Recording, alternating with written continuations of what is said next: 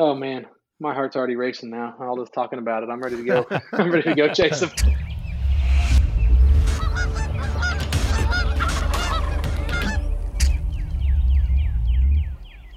Hey everyone, welcome to the DSD podcast.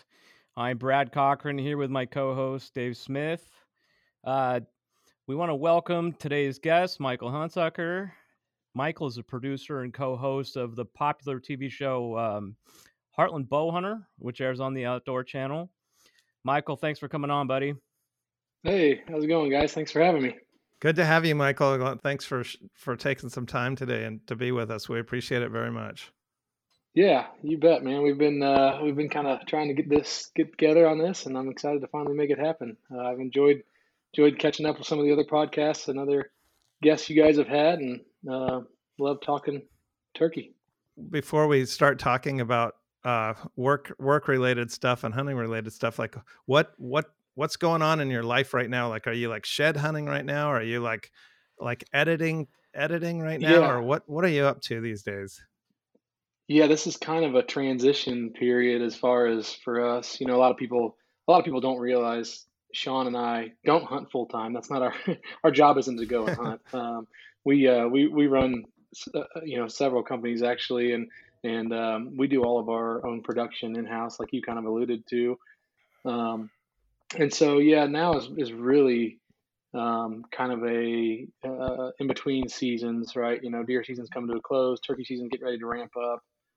So we focus this time of year a lot on land management type stuff, whether we're doing prescribed fires or timber stand improvement or shed hunting, we're frost seed and food plots, just a lot of that type stuff. That's here and there, a couple days a week here and there, but we are really in the thick of it of our post-production season. So we are working on new episodes of HB that'll be airing later this year on Outdoor Channel, and we're wrapping up the last few episodes of Full Strut, which is our turkey hunting mini series that is pretty much anywhere you can watch content digitally, Facebook, Instagram, whatever, YouTube channel. It's pretty much everywhere. And so those are kind of the things we're working on right now.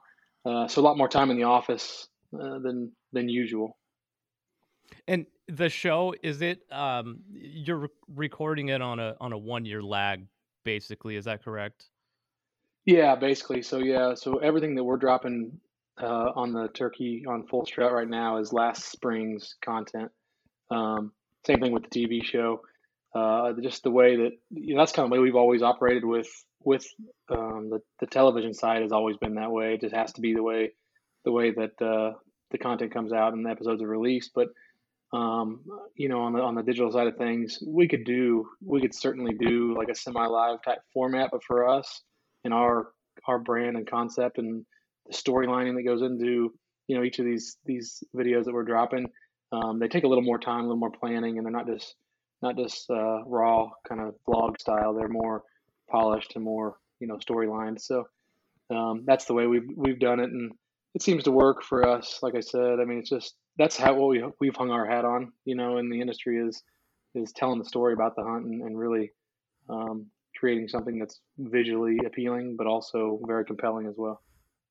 And you guys do a great job of that. One of the things that I give you guys the highest marks for is your cinematography is just breathtaking. I mean, it really, really is amazing, and it sets you guys apart from a lot of the other shows that I've watched.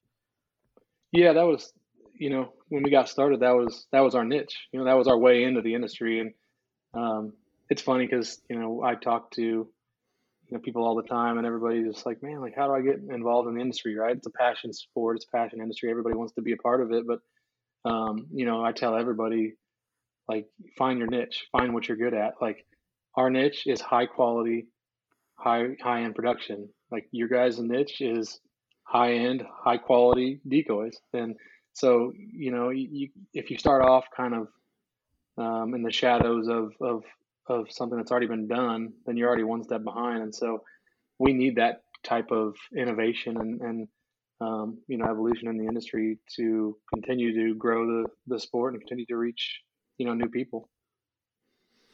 Mike, can you give us just kind of an overview and the history and how you got started and who your partners are in Heartland Bowhunter?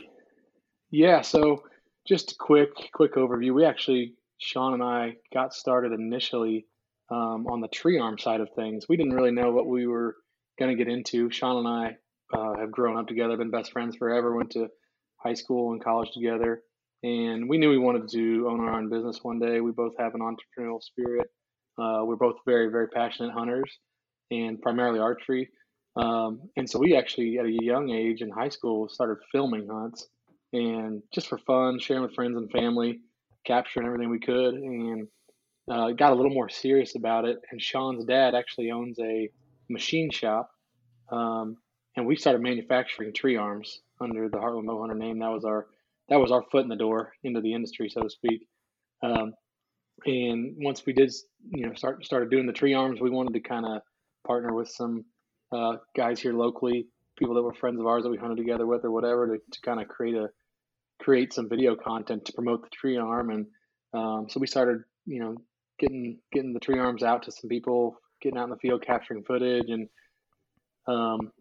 long story short, we ended up, selling those tree arms to a lot of other producers who were doing TV shows. We learned about the TV business side of it, and we saw an opportunity at that time.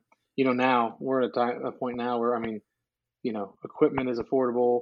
The barriers to entry are very, very small compared to what they once were. So that has been a great thing for, pushing, innovation in the industry, especially on the video side. But, 14, 15 years ago, there wasn't any storyline behind any hunt. It was just a highlight reel kill shots and montages, and which, as you guys know, that's not what hunting is about. Like, obviously, success is different in everybody's eyes, but the end goal is releasing an arrow. But the process is what I think hooks most people, and is definitely why I'm drawn to the sport. Right, absolutely. And, yeah, it's just so much more than just the kill. Your guys' show is, and I think that's one of the things that is unique about it. There's a lot of camaraderie and just all the different aspects that come together to make a successful hunt, not just the kill itself. That's really cool. Yeah. That's why I got hooked on hunting in the very beginning, was just the atmosphere, the camaraderie. I was a kid going to deer camp with my dad and his buddies, and just sitting around the fire, hanging out, telling stories, camping. I just fell in love with the outdoors and anything outdoors at that point. And I think that's, a big driving force for a lot of people.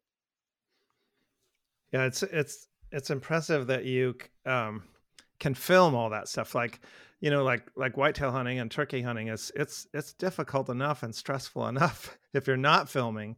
And, you add the element of filming to those things, and all of a sudden it must be a lot harder.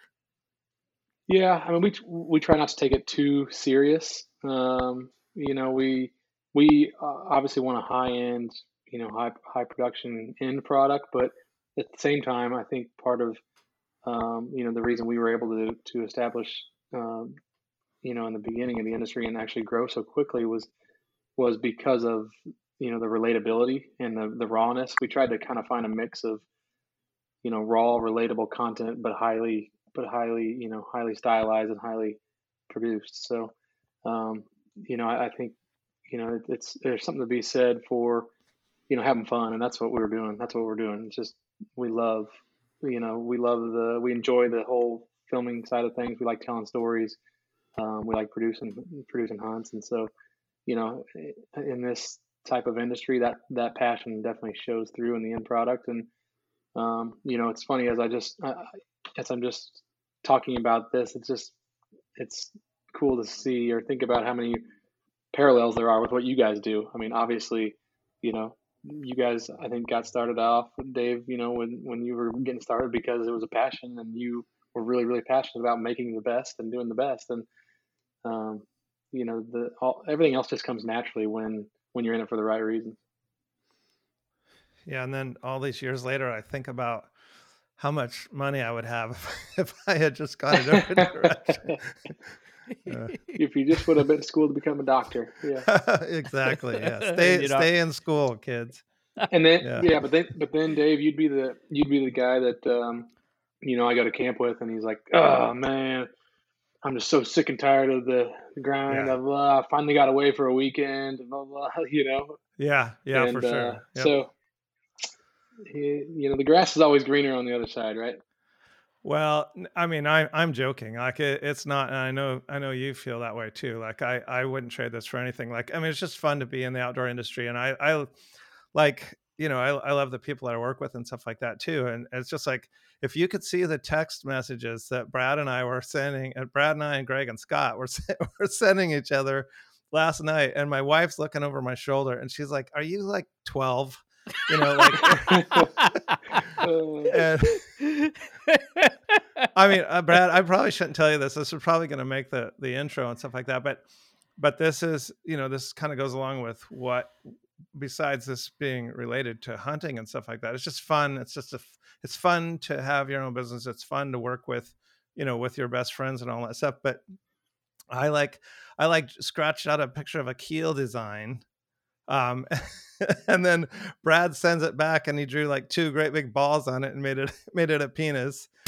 And then I send it back to him, making it Mr. Mackey from South Park. So yeah, that's about right. We have the similar conversations in our group text, and my wife looks at me like, "What are you laughing at?" And I'm like, "Nothing." Yeah. She's like, "Show me." I'm like, "Okay, you're not gonna laugh." In my defense, the keel already did resemble a penis. Yeah, that's true. So that may have been by design. Who knows? Well, and then my wife's comment, she was like, "That's out of proportion. The balls are way too big." Like, okay. Well, I had to work with a really long, narrow keel design. That's true. Yeah, that's true. There you go. It's all about the effectiveness, right? Yeah, exactly. Okay, so just so everyone knows, so when you're talking about your partner Sean, who you kind of grew up with and started this with, that's Sean Lucktail, is that right? Yeah, yeah. And then who else is like people that you work with or partners, friends in the industry? Yeah, I mean, we have a solid group of guys that are part of the show. Sean and I do it full time, and that's kind of our bread and butter, so to speak. But, we have a group of, 5 or 6 other guys that can contribute and that we hunt and share camp with. Those guys all kind of have full-time gigs, aside from what they do with HB, but most of them are pretty flexible, to be able to do, travel and hunt and film and do that type of stuff. They got to have pretty flexible jobs. So our group of guys, it's pretty cool. It's a tight knit group of guys that, a lot of us grew up together. A lot of us are from, the Kansas City, Missouri area. We do have a couple guys kind of outliers in the Kansas side, but for the most part, local here out of the Midwest, and pretty much everybody that's a part of HB has been a part of HB for, 5, 6, 7, 8 years.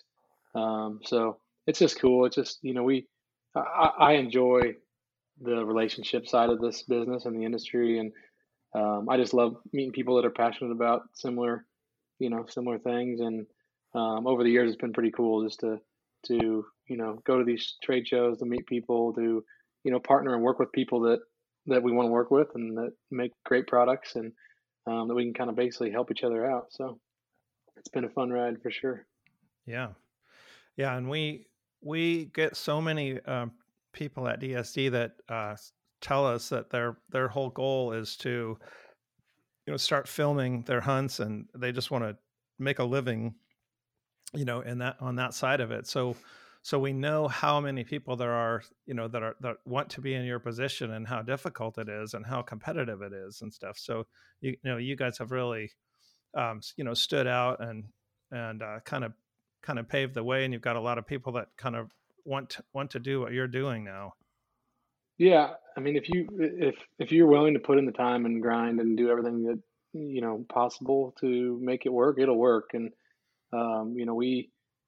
we found a way to make it work. We have a system that works for us, and like I said in the beginning, like, we don't film hunts for a living. We don't hunt for a living necessarily. Like It'd be very difficult for us to do what we do, you know, if it was only one arm of our business. But, you know, we have several different streams of revenue. And, you know, Sean and I have literally busted our tails from day one for the past, 14 years to get this thing off the ground, get it running. And it continues to be a battle. You know, we're never complacent with anywhere that we have gotten. And this industry and the whole content world, even outside of our industry, has gotten extremely, extremely complex. And for us to continue to try to stay on the leading edge of things, you know, we have to stay in tune with what's going on. We have to diversify our business and diversify what we're doing as a company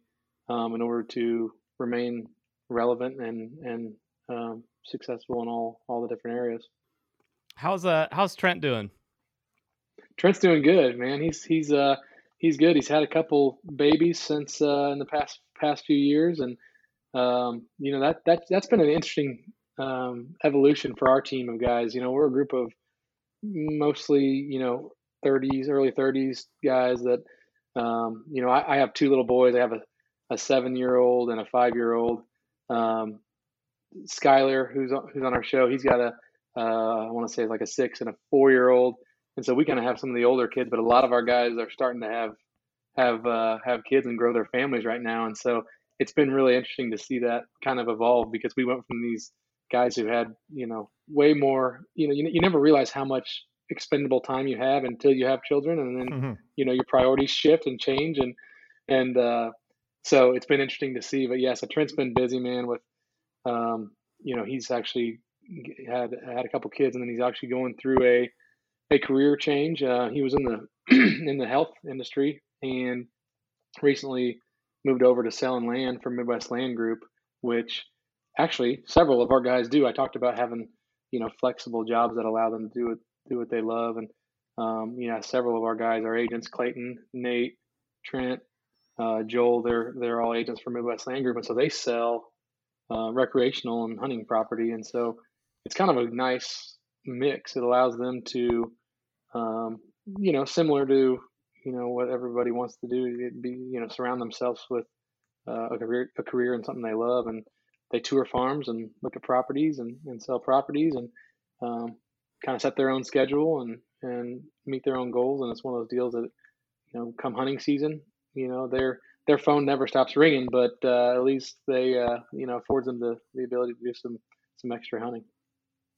Wow, that's cool. Like, I've always thought that'd be a really good business to be in, because, if you know anybody that sells real estate, like residential, when a really, really, really good deal comes up, they jump on it themselves. And so if you're selling hunting property, you're going to get a sift through a whole bunch of properties, and Trent could probably end up finding something, just a total gem of a property for himself or for you guys, Absolutely. Yeah. I mean, they're just immersed in that whole side of things, talking to landowners.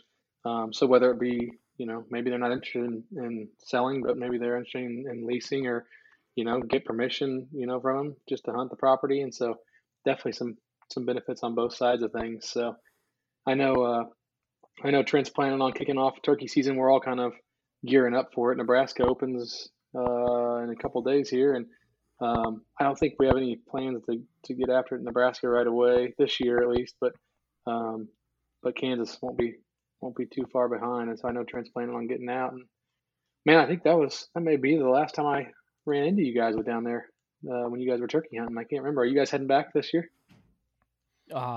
Unfortunately, no. We're just insanely slammed, not only with our turkey business, but we have some upcoming projects that are keeping us really busy, and just finding the time to travel, unfortunately, is really difficult right now. We would like to, and you're right.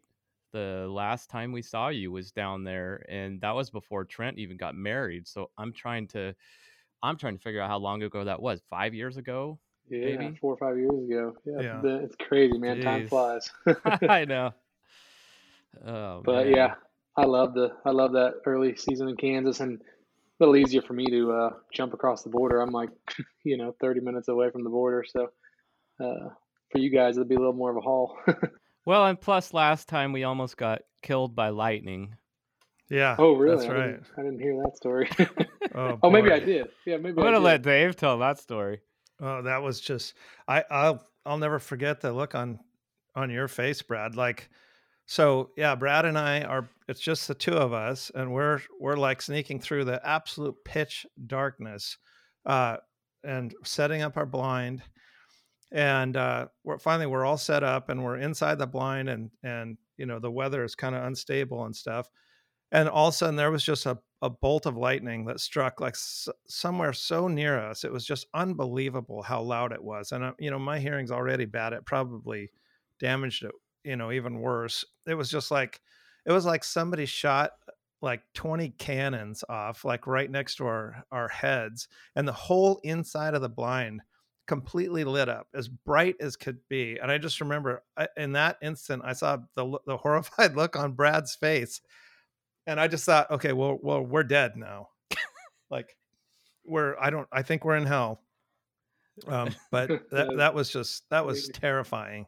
The actual sound of the electricity before the lightning bolt, ripped down through the sky.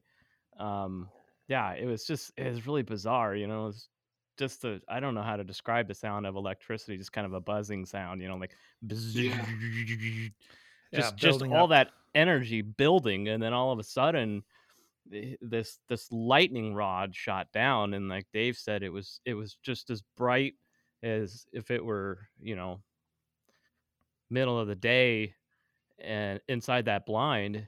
And it was incredibly loud. I've never heard a sound that loud before. It probably hit the ground, what would you say, Dave? I mean, within probably 15 or 20 feet of the blind. Yeah, it had to, or a tree or something like that. I think we were so scared, we never even really looked to see where it hit or anything like that. But we just, yeah, that was bad. That was scary.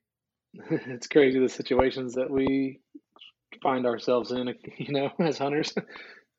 Just lots of crazy stories like that. I don't think I've ever. I'm trying to think if I've ever had any close calls with lightning. I know I have when I've been fishing on the lake, and it's just like, okay, not worth it to be on this giant body of water.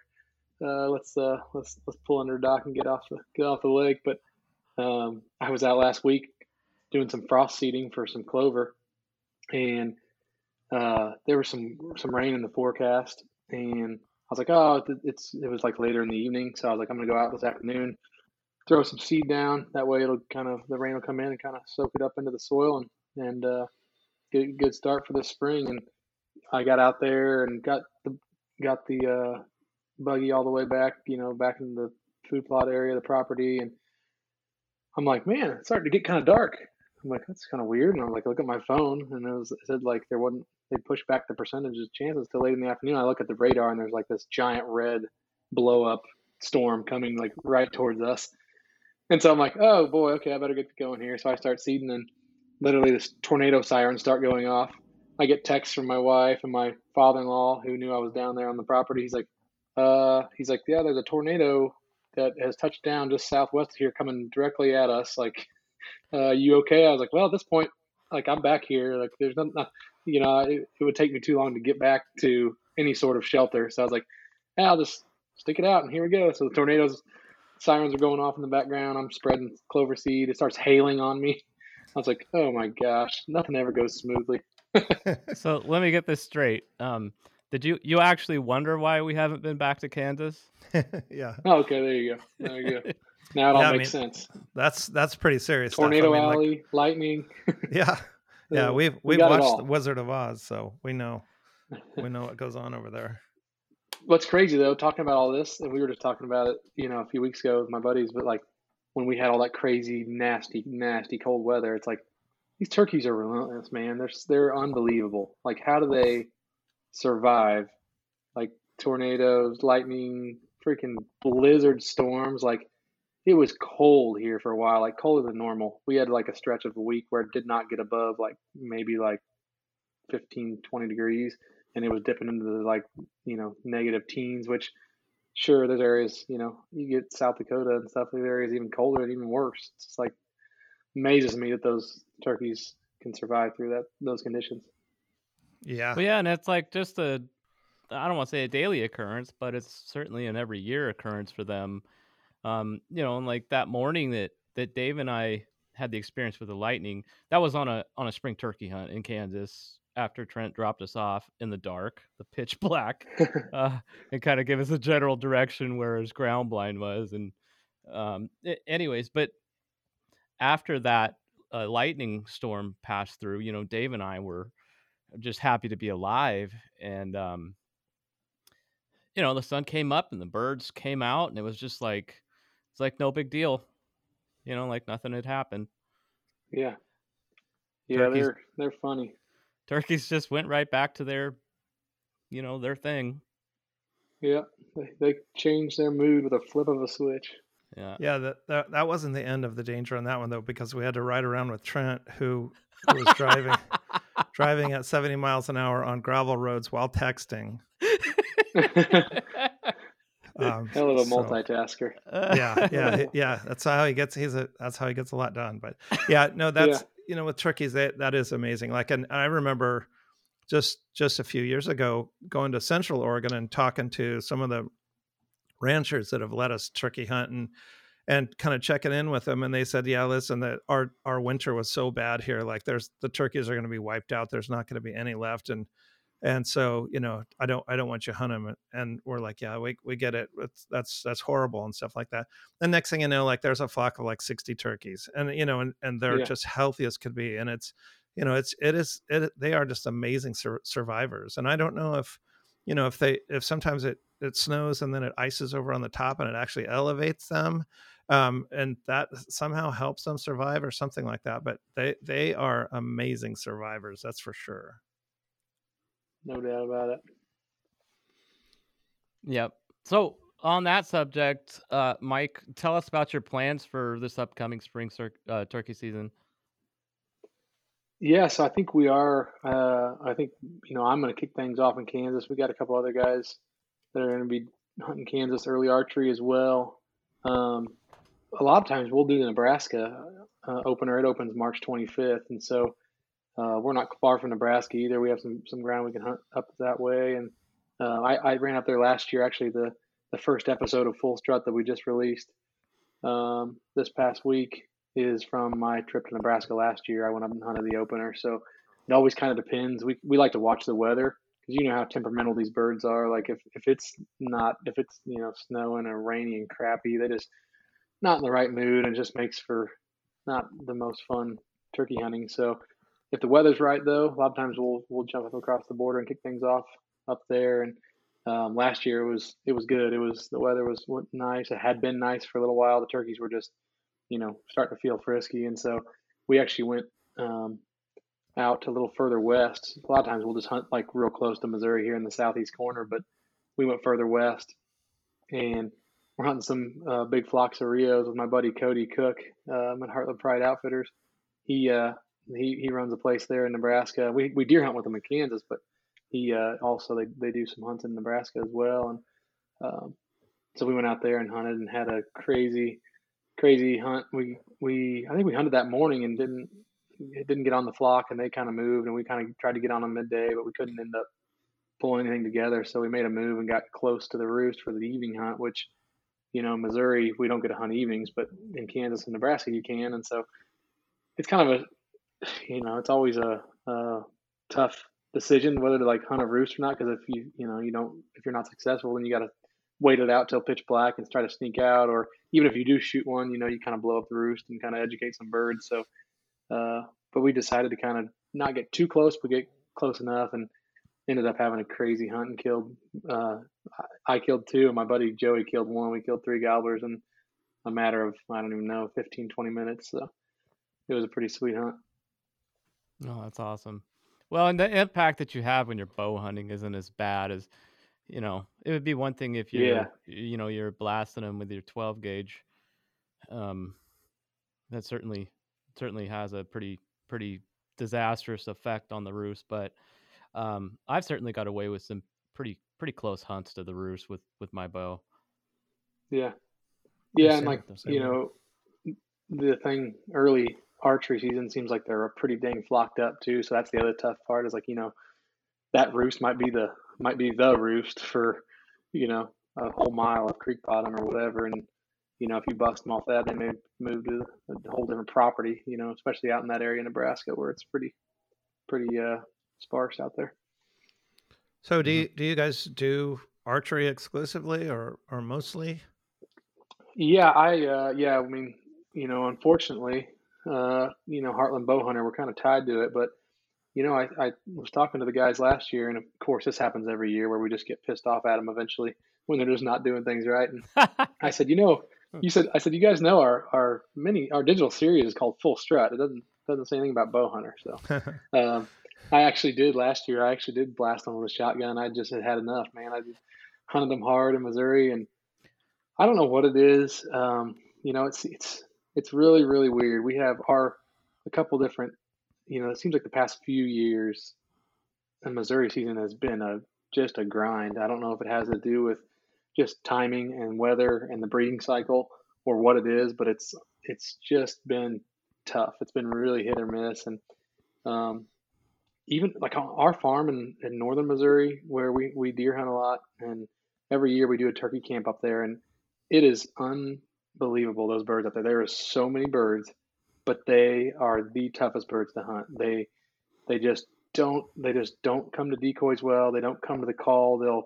They'll gobble and you know, but they'll always keep their distance, and it's a weird deal. Like there's so many birds, and so many of the birds have gotten so old because we don't hunt it. We always joke like, man, we need to go and just kind of kill a couple and, you know, stir up the pecking order or something. But, yeah, I mean, it last year got to me to the point where I was like, you know what, these birds, I brought my gun with me. So of course got the bow, then I got the gun, and, you know, I like to hunt. I'm not stuck on, you know, only bow hunting turkeys. You know, I love bow hunting turkeys. I think it's a lot of fun, and it's a unique challenge in itself, but I'm not married to it by any means. So I kind of brought both out and was like, well, if they cooperate, I'll shoot them with a bow. If not, I got the gun, and had this 3 or 4 pack of gobblers. I think it was 4. Yeah, it was 4.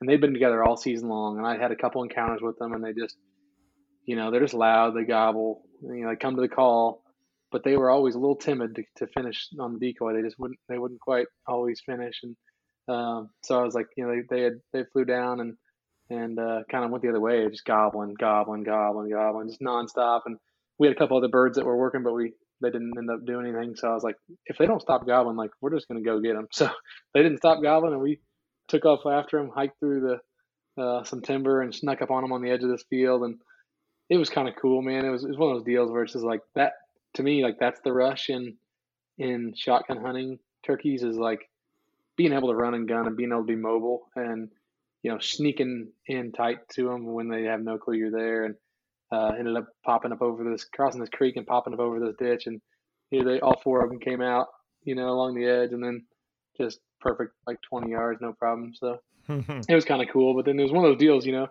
afterwards I was like, that was cool, but it wasn't as exciting as shooting one with a bow.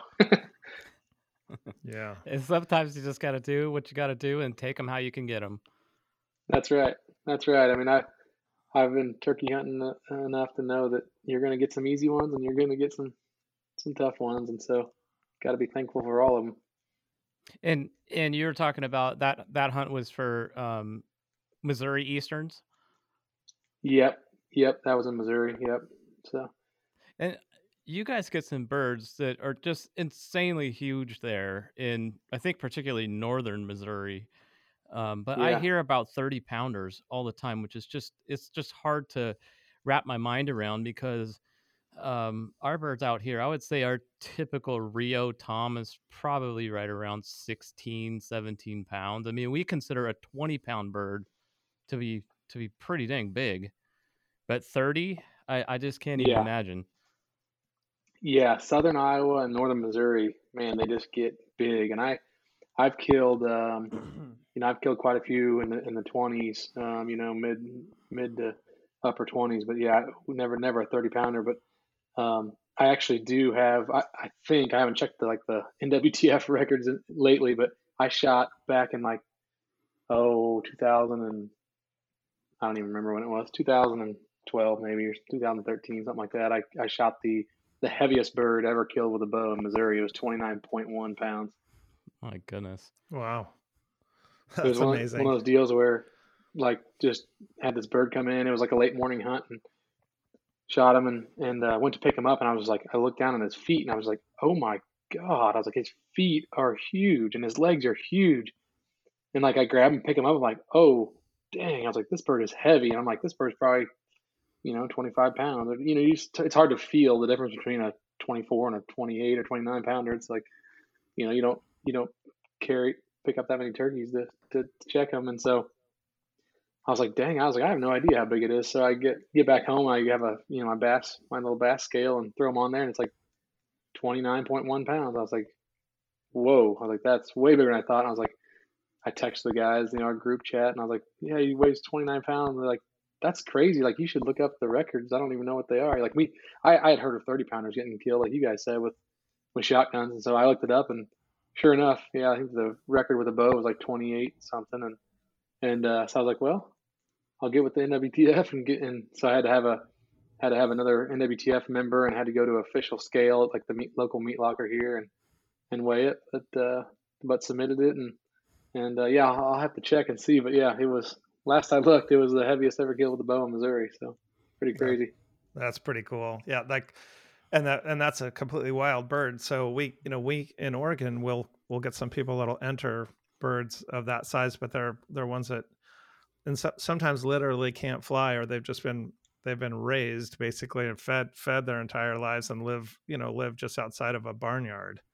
So that's cool, crazy. Totally wild one, Yeah.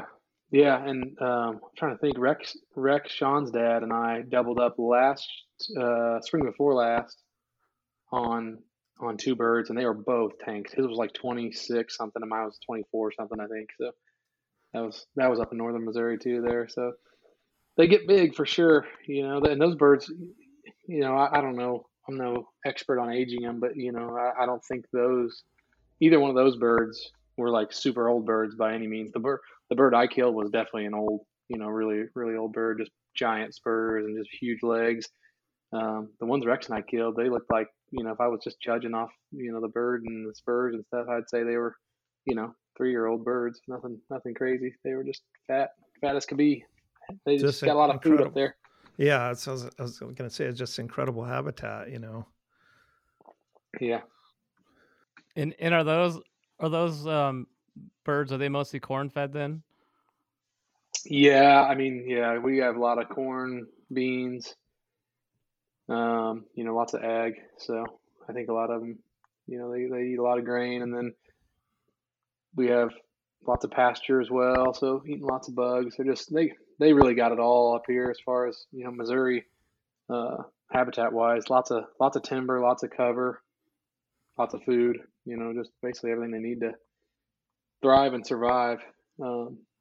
It's been a while since I was looking at the populations, but we were kind of wondering, like, our group of guys was like texting about, I wonder what state has the most turkeys, and Missouri's up there as far as numbers wise. I know Texas, I think, is the number one, I think, but Missouri just has birds everywhere, to where you'd almost think like Kansas or Nebraska, because you hunt Kansas and Nebraska, and you hunt these flocks of 30, 40, 50, 60, 70 birds, but they're way more condensed. You might have a 1,200-acre ranch in Kansas with, 2 or 3 draws through it and a couple flocks of birds. Well, Missouri, you got, there's, especially in the Kansas City area, it's a pretty populated area where I'm at. And so, we, like I said, we do most of our hunting up in northern Missouri, where there's, more larger tracts of land, but around here, just in kind of Kansas City suburbia, there's, people got 10 acres here, 20 acres there, 30 acres here. And, there's a bird on every little parcel dang near. So they're just really, really populated across the whole state, and really, really well distributed. So.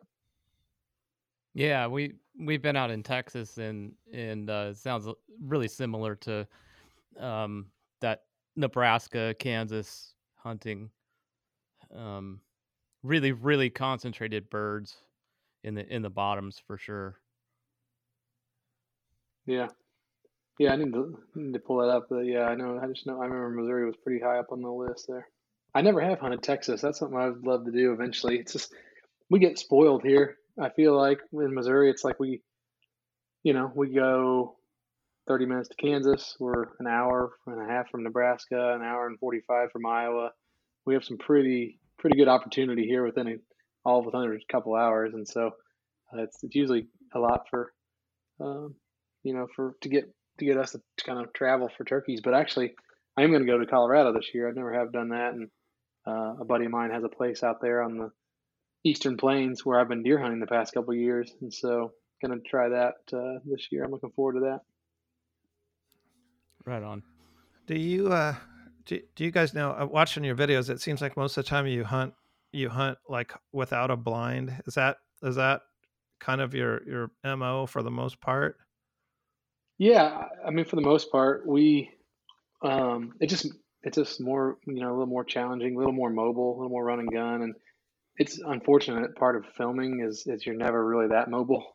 But just being out in the elements and blinds are great. They're extremely effective and, they're great for, kids to conceal movement and whatever else. But, and they are fun. I like bow hunting out of a blind because you put the decoys at 5 yards and get the birds really close. And like I said, it's really effective, but there's also something to be said for just kind of being out there in the elements with it and being in the wide open and not having a whole lot of, cover surrounding you. So we'll use a natural ground blind. We have these little blinds called fast strike blinds that are like a folding plastic L-shape deal that has bungees on it, and you can bungee cover into it, so you can basically just throw that over your shoulder with a strap and kind of carry it and then just pop it up in front of you real quick. We've used those little stake blinds in the past too, that like Hunter Specialties makes, where you just pop it out and it's like a mesh, like a camo deal, and pop it up. It's doesn't look as good as like a natural blind necessarily, but it can be effective too. And there's been situations where it happened so fast where we just plopped down and sat next to the trees. And that's where, I don't know. I just love the intensity, like feeling like you're just exposed out there in the wide open and like any chance, they could look and see you. And that's where, decoys are so effective at having the attention off of you and on the decoy. And so that's something that we rely on a lot, I feel like, is just literally stand still, do not move an inch until the time's right, till that bird comes in, struts and turns away and gives you an opportunity to draw. And so it's just something about being out there in the elements and being exposed for sure. Oh man, I absolutely love that rush. And you nailed it. Just the feeling of vulnerability when you're not inside a blind. It's so intense. Sometimes I feel like my heart is beating, so rapidly that the bird is actually going to be able to see me, shaking. And yeah. That's just a feeling that you don't quite get inside a blind. I mean, it's still exciting. It's very exciting inside a ground blind. Don't get me wrong. But there's just something about that rush you get when you know that, the bird could look over at you and you don't even have to be moving, but it can recognize that you're out of place. And, as soon as they bust you, they're gone, as you know. Yeah. Yeah. I had one last year, like picture perfect, everything. And it was, just so frustrating, but like picture perfect, everything, got in, I'd roosted the night before, got in early the next morning, got close to the roost. He was by himself. Flies down in the field, sees the decoy, like comes on a string, like not full on sprint, but a nice quick trot, head up in the air, and he's running. And then all of a sudden he just hits the brakes. His snood just shrinks up and he just turns and starts walking the other way. And I was like, oh, this is over. No matter what I do now, like I can call, I can do whatever, like it's over. He went and strutted on the edge of the timber for like an hour, wouldn't leave. He went into the timber, strutting back and forth, like peeking out. I was like so frustrated and so mad with that bird. But I think that was the camera got him I think you saw the camera on that one, which is, that's the other part that's difficult without a blind, is trying to conceal the camera. And even if you do, you know, we have a lot of like ghillie suit mesh stuff we put around, but still you got to have the lens exposed. And there's obviously glare that comes off of that lens. And when the birds come running in like that, you have to be moving the camera to follow them. And so if they just happen to catch the glare or catch something, it can be detrimental. But like you said, that adrenaline rush, that, oh man, that feeling, I just don't even get that. Like with deer, it's opposite to me. Like I'm literally calm as can be. Like I gotta have a big buck coming in. Like I'm focused, I'm calm. And you know, my heart goes nuts after I release the arrow. But with turkey, it's like, yeah, it's just like that anticipation of like, cause you never know. Like you might have a turkey in your decoys, full strut, maybe beating the crap out of the decoy even, and you still never know if you're gonna be able to get drawn back. You know, you wait for that right opportunity. And I try to be patient. Like patience is hard when you're all jacked up and excited, but I try to be patient, and maybe to a fault sometimes, you know, where I've had situations where I wait for an opportunity to draw, and the bird loses interest and starts to leave. And then you don't get the opportunity to draw, and you got to kind of force it. But yeah, it's just, you never know until the only time, like when calmness comes into my body is when I'm at full draw. Like when I reach full draw and the bird's not spooked, I can take a deep breath and focus. And I'm just like, all right, I got it. I won. Well, yeah, but then you gotta pray to God that the bird doesn't shift, you know, and you have to sit there at full draw. I mean, that's what, as much as anything, I get anxiety, you know, about that happening. Even when I do get to full draw, I mean, you're obviously a lot calmer than I am. Yeah, I've had that happen a million times where I get to full draw, and then here I am stuck at full draw for, you know, sometimes feels like minutes. I'm sure it's probably more like, you know, 30 seconds or so before I get the shot off. But man, I start hyperventilating and then it's all over. I mean, I might as well let down and pray to God that the bird doesn't see me. But no, it's you know, you mentioned how exciting it is to bow hunt them without a ground blind. And I get that same level and then some when you introduce a camera, because that's just another thing that they can, you know, that they can pick out.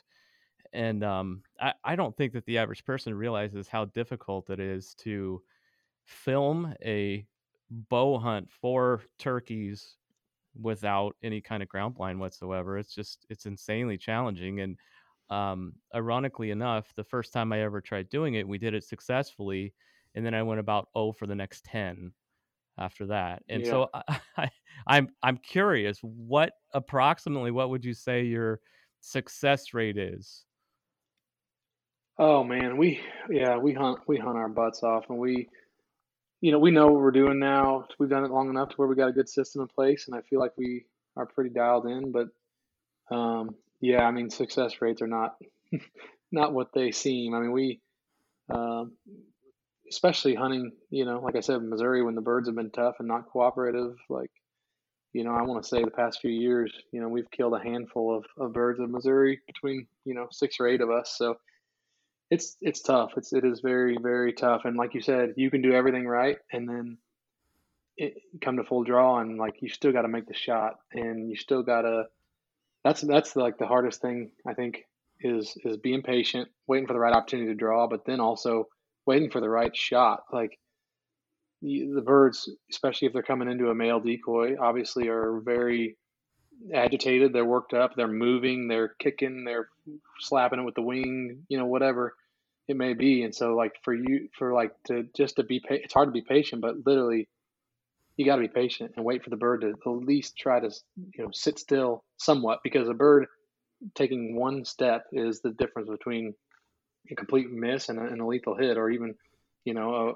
a wounded bird, or just feathers. And so there's so many factors. It's tough. It is a very difficult thing to do, is shoot a bird with a bow. And there's just so many factors. Feathers when they're at full strut, you know, I like to shoot them facing away. I don't know about you guys, but that's kind of been my most high success rate shot would be, I think, kind of facing away. It seems like your margin of error is less, and seems like if you're in the cavity with them facing away, it just cripples them, just crunches them down, and seems to be the best shot. But oh man, my heart's already racing now. All this talking about it, I'm ready to go. I'm ready to go chase them.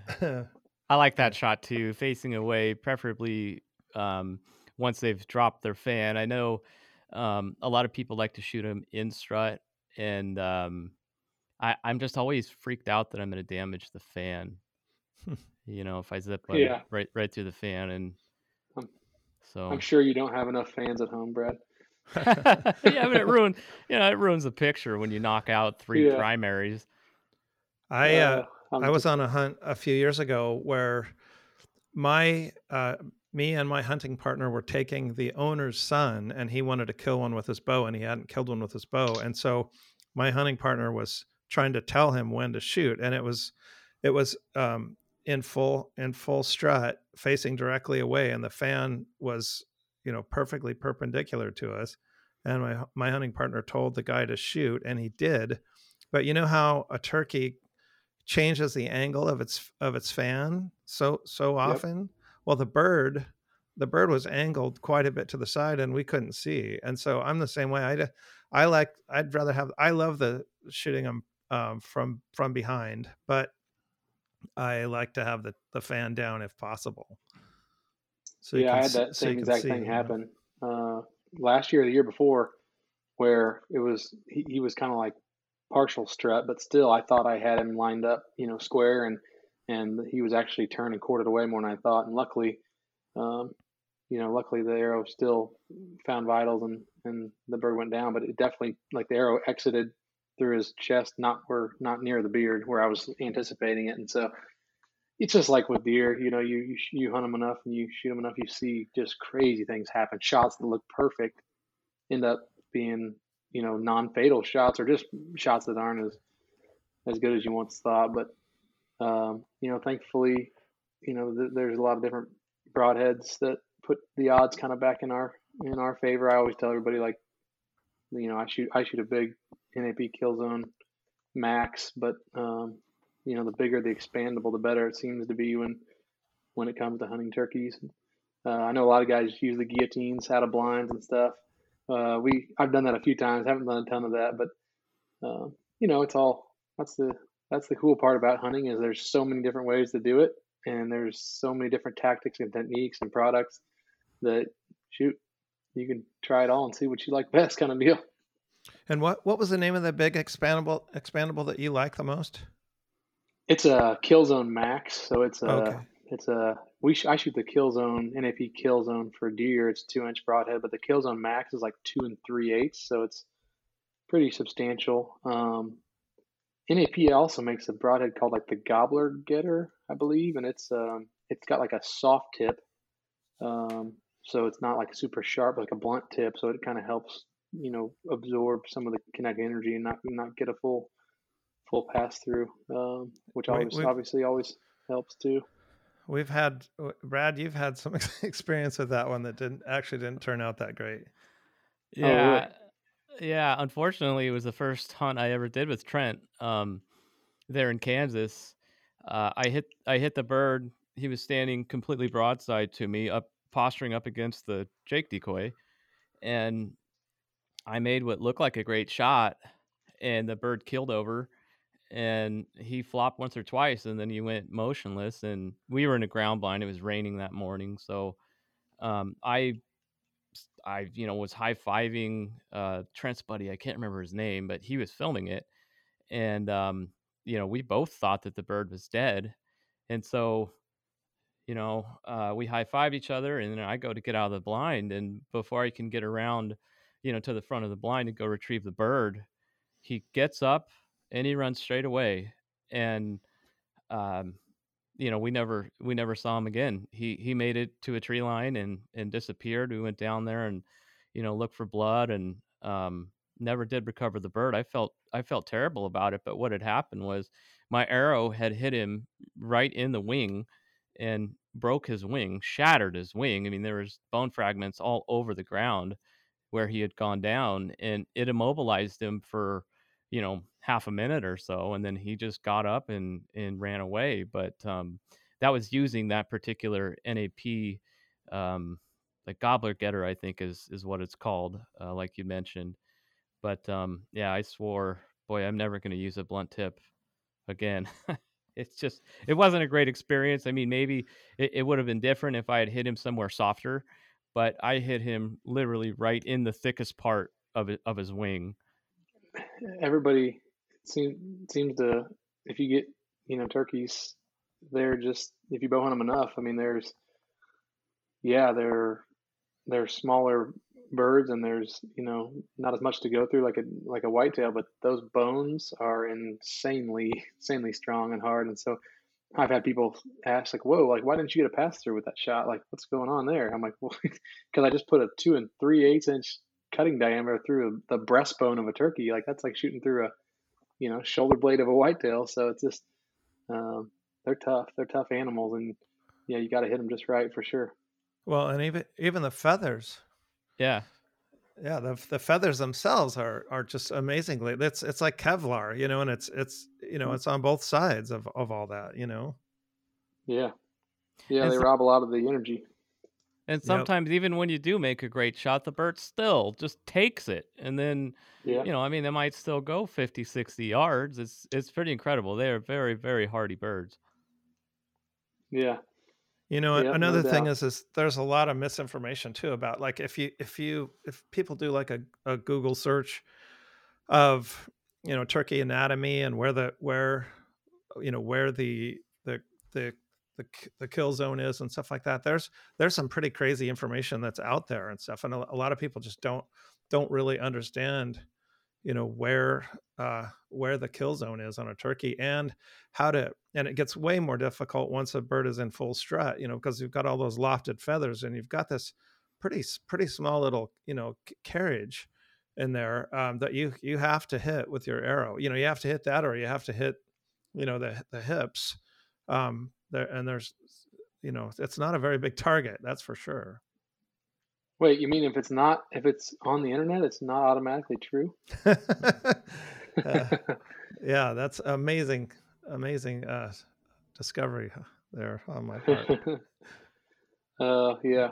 What do you guys, I get this question a lot and it seems like, you know, I know my thoughts on it, but like when you guys go, you know, you guys obviously make a variety of decoys now, especially with, you know, the posturing Jake, the regular 3/4 strut Jake, the full strut Jake, you make the white face, you know, what's your guys' kind of go-to decoy? Do you switch it up all the time or do you like use a specific one as your kind of go-to decoy?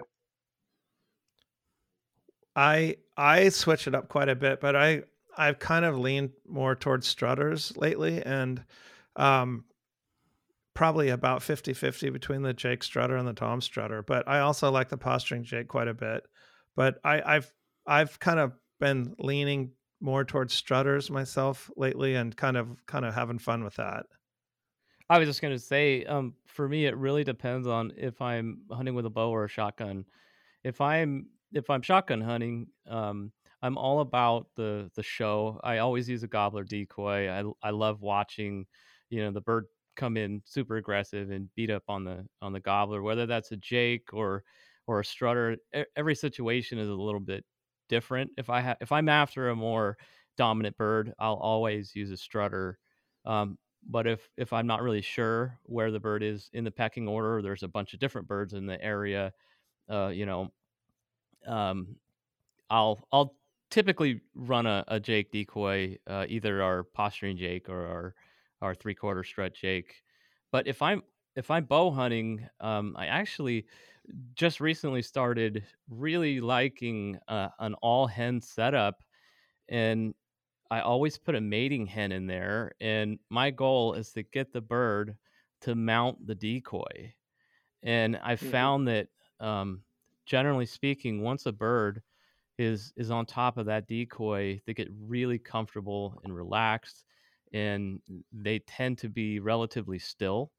And it gives me a chance to really kind of settle down and, you know, let the bird do his thing. And then whenever I'm ready to take the shot, you know, I'm much more relaxed that way, you know, drawing back. And I've also found that a bird is so focused on breeding the decoy at that point that I can get away with more movement. So I shot several birds just right off the back of the mating hen last year with my bow, and so that's kind of my favorite setup now. Nice. Yeah. Do you let them finish, Brad? I'm just, I think some of our listeners are going to want to know, is it a happy ending? Bittersweet, right? Bittersweet. It's a great ending for me, but not so much yeah. for the Tom. Okay. Although I will say that is, you know, if you're going to go, that's kind of the way to go out, right? Yeah. Could be worse, right? Yeah. I want one of the things I would add about that too is like, on hunts where I've had only hens out, even if the birds come in strutting, they're moving really slow, and they're not as active as you know, birds that are trying to fight, you know, with a gobbler decoy. So sometimes for me, like, that's been a good way to get my bow drawn or make a good shot and not have it be so stressful of a bird that's like actively like jumping on a gobbler decoy. Yeah, that's a great point. It's just funny. Yeah, I love to hear what different people think. You know, I got a buddy that swears by the strutter, and he puts out the flock. He'll put the strutter out and the jake out, you know, with a bunch of hens. And, you know, I know for a fact sometimes we give the birds way, way too much credit. But just funny, man. Like, you know, I always feel like, for me, I'm always like, oh, like I can't do the all hen setup. I just can't do it. Like, cause I'll do it, and then the birds will fly down and have their own hens and like have no reason to leave them. And then you're like, oh, I should have had the jake. I should have had the strutter. I should have, you know, we're second guessing every move. But I do love the ability to switch it up. Like, cause we're hunting a lot of the same birds that have been literally, you know, mating and interacting for the past, you know, 2 months. And so they know, you know, they have a pretty good idea of the pecking order and of the situation going on. And so, you know, if you're hunting the same area with the same decoy set up over and over and over again, it definitely seems to me like, you know, you have better odds of success if you switch it up, give them a different look and change things up. So it seems like we're always tinkering and trying different stuff, but it's funny. It just, you know, you catch one in the right mood and it doesn't necessarily matter sometimes. Yeah. Yeah. Boy, we have a new decoy that you have to try. It's the posturing hen. And yes, can't wait to get my hands on it. It's going to be delivered this week, I think. Yeah. So the fun thing about that is, we have a good friend who raises turkeys, and he always puts our decoys in and around his turkeys and see how they react and interact and everything. And he told me the other day that his hens have hardly ever had a reaction to any of the turkey decoys. They just, for the most part, just don't pay attention to them. And then he said he put that posturing hen out the other day, and actually he filmed his hens, kind of the boss hen, just puffing up and come running in and starting doing fighting purrs and going into full strut. And he said he's never seen a reaction like that. So, and we've had a few encounters like that, and even hunting encounters like that, where it might be just a thing for those types of situations. Yeah, that brings up a good point, because it seems like sometimes over the years, having these really tricky gobblers that are just tough to get killed, you know, if they're henned up and you can get that hen fired up and get her mad and she comes in, then he's coming with her. So, you know, I love interacting with hens, you know, that time of year when you get one just mad and just chirpy and she's just cutting you off and you know, cutting back at you. And that's like my favorite way to like really, really finish a really wary gobbler is when you win his hen over. Get her and the decoys all pissed off and fired up. Seems like they'll follow. Yeah, and you make a great point. I've killed a lot of birds that just felt like they were impossible to call in until I was able to get that boss hen all fired up. It is exciting. Mike, what would you say is, and this is kind of a loaded question, I think I already know the answer, but what is your go-to decoy setup? I would say the majority of the time, I kind of start off with the 3/4 strut Jake with a few hens. It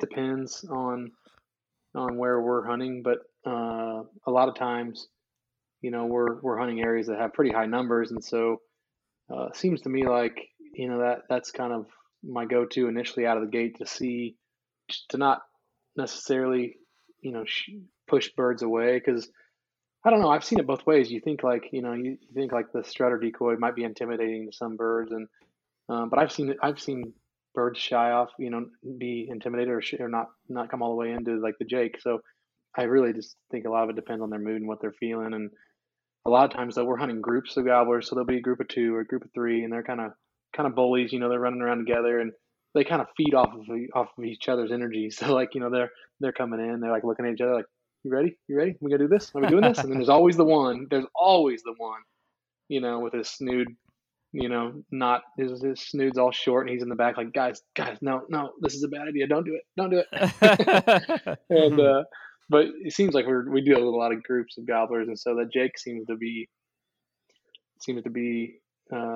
you know, really effective for that. But like I said, if last year I think it was that same group of four gobblers that I ended up blasting one with a shotgun.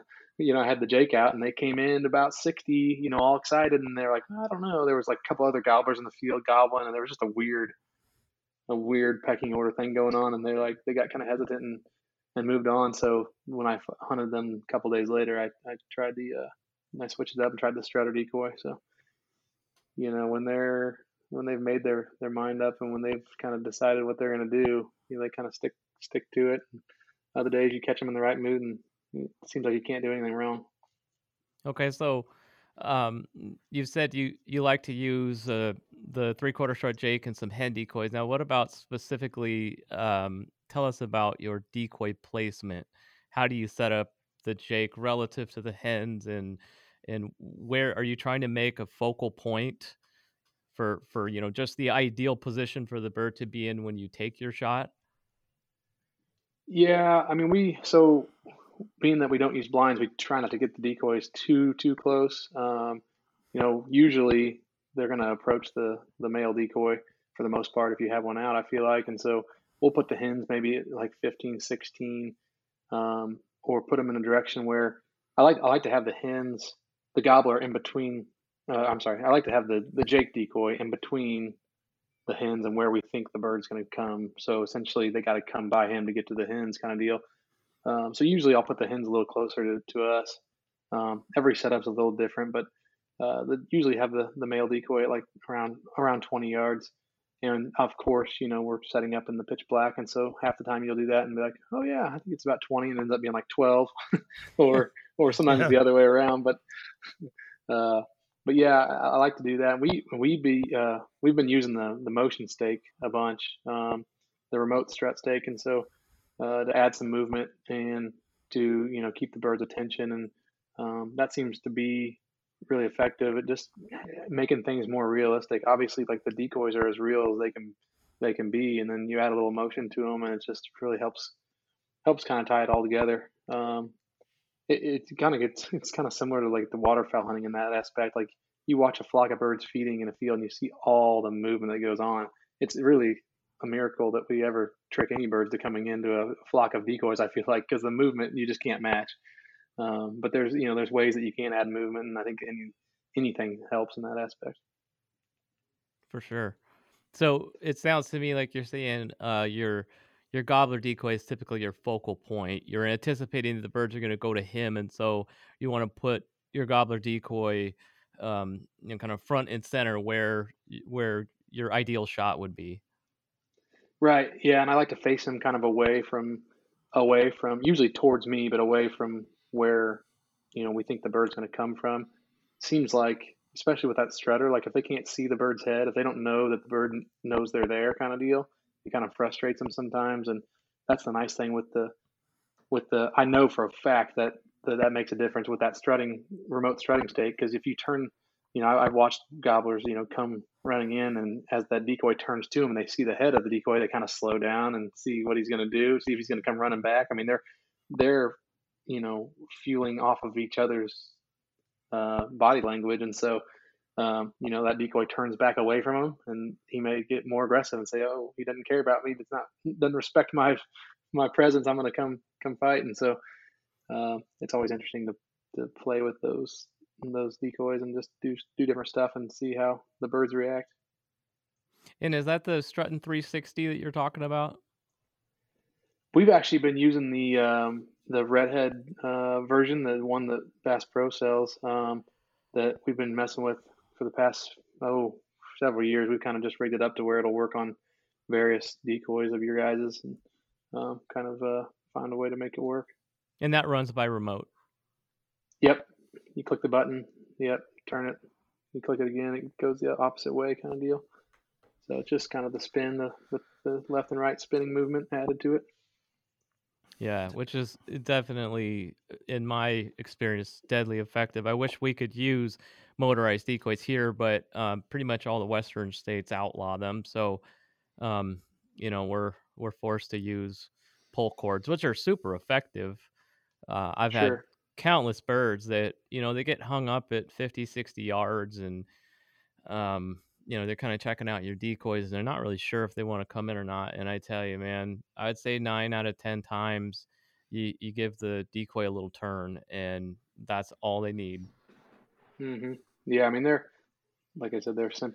simple minded birds. They seem to be really smart at times, but yeah, it's like something that just triggers something in their mind and boom, they're into it. And we've been doing that for years. We used to run fishing line to our decoys with a little fishing reel and do whatever else to add motion because we need everything we can to put the odds in our favor at times. Yeah, for sure. And one of the really cool things about hunting over decoys, in my opinion, for turkeys, is just how impossible the birds can seem to be, to kill. And then once they buy it, once they're fully committed to the decoys, it's like they just lose their minds. And sometimes it feels like you could just stand up and draw. And they're just so focused on the decoys at that point that it almost doesn't seem fair. It's insane. Yeah, they're definitely a creature of the mood. And last year, that my bird I killed in Missouri last year, I shot him and he was flopping in the decoys. And then here comes the other bird, comes into the decoy, and then he sees my bird and just loses his mind, starts pecking him, attacking him. I don't know if they think that he's got a hen underneath him, he's breeding, whatever.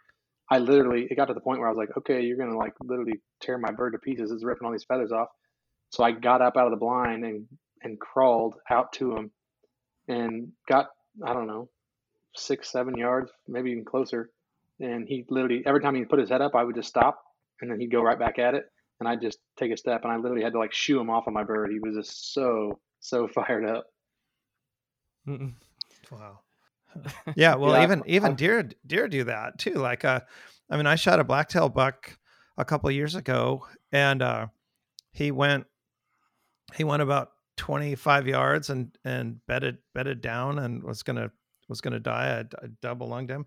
And another buck just came strolling in and it just, he just went directly towards that one and just immediately just tried to gore him, and I'm just like, my gosh, these deer were probably buddies all summer, and now here is his buddy's dying and he has to, charge him and stuff.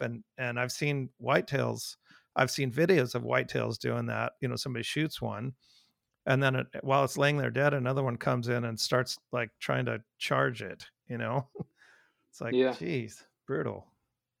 Savage. When it comes to mating, they don't mess around. I guess we're not too far off from that either. yeah, that's true.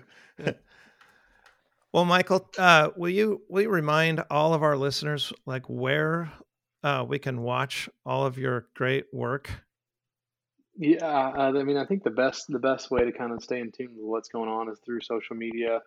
We're obviously very active on Instagram and Facebook, and that's kind of where we post, most of our content and announcements about that. But the most relevant stuff right now is our new season of Full Strut, and we're dropping new episodes every week for the next 9 weeks or so.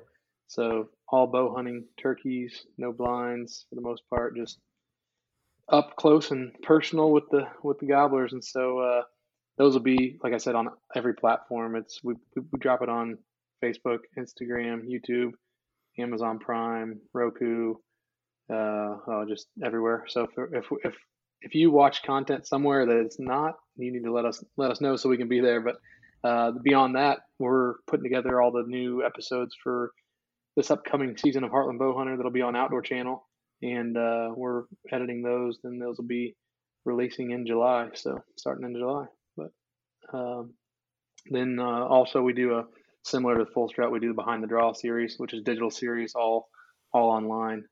10 episodes of digital big game hunting content too. So lots of great hunts coming up, and lots of good stuff coming out. So right very on. Cool. Well, I'm excited to check out this season's work, and we are now at an hour and 17 minutes. Probably a pretty good time for us to sign off. But we really appreciate you joining the show today, Michael, and best of luck to you guys in your continued success with the show and your upcoming season. Yeah, absolutely, guys. Thank you. We appreciate the partnership, and looking forward to testing out the new Hindi koi.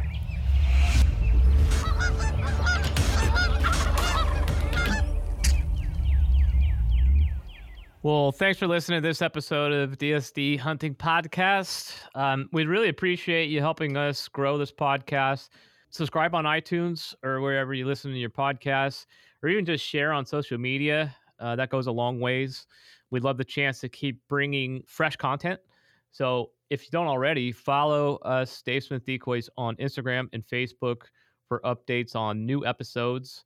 We'll have opportunities for customers to get involved too with the conversation and ask questions. So keep an eye out every Friday for new episodes. And thank you so much for all your support and for listening to us.